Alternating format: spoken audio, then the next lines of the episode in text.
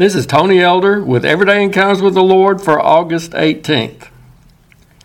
I'm beginning to wonder if I should be concerned about myself. Seems that I've been finding considerable inspiration from a different source in recent days the Sunday comics in the newspaper.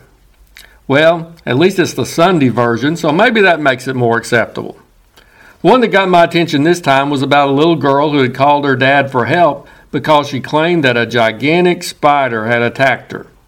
As the father came to the rescue, his daughter told him how the big hairy creature with pointy fangs and evil red eyes had swooped down and knocked her off the couch.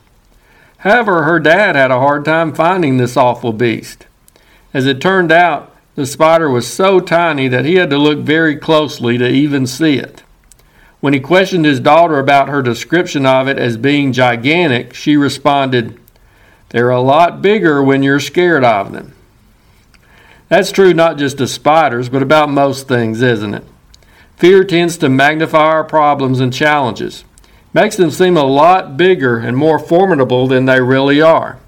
Fear can transform the proverbial molehills in our lives into mountains. A person, difficulty, or circumstance can grow to gigantic proportions simply due to fear, worry, and an active imagination. I recall as a child spending the night with my grandparents. They resided in one of those old houses that come alive with strange noises in the dark of night. On a few of those occasions, I remember letting fear creep in as I lay in bed.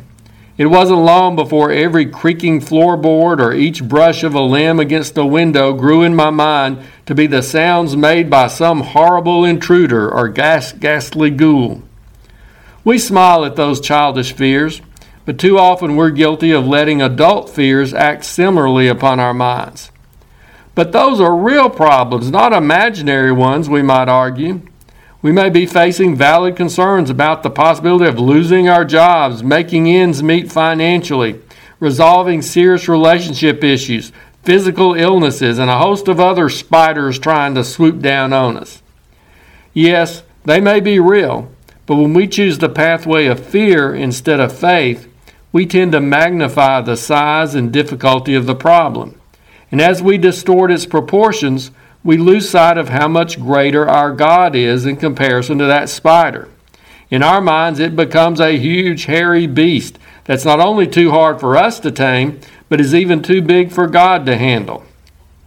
When facing such circumstances, the psalmist asked in Psalm 27 1, The Lord is my light and my salvation. Whom shall I fear? The Lord is the strength of my life. Of whom shall I be afraid? In those situations, if we can remember who God is, along with how big and powerful He is, we can keep a more realistic perspective about our problems and about God's ability to help us overcome them. We make the choice between fear and faith. In another psalm, Psalm 56 3, David declares to God, Whenever I am afraid, I will trust in you.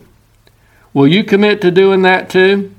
The spider may be real, but let's not allow fear to make him look bigger than he is. Let's put our trust in a God whose infinity sized shoes are well able to squash any fearsome spider like situation that swoops into our lives.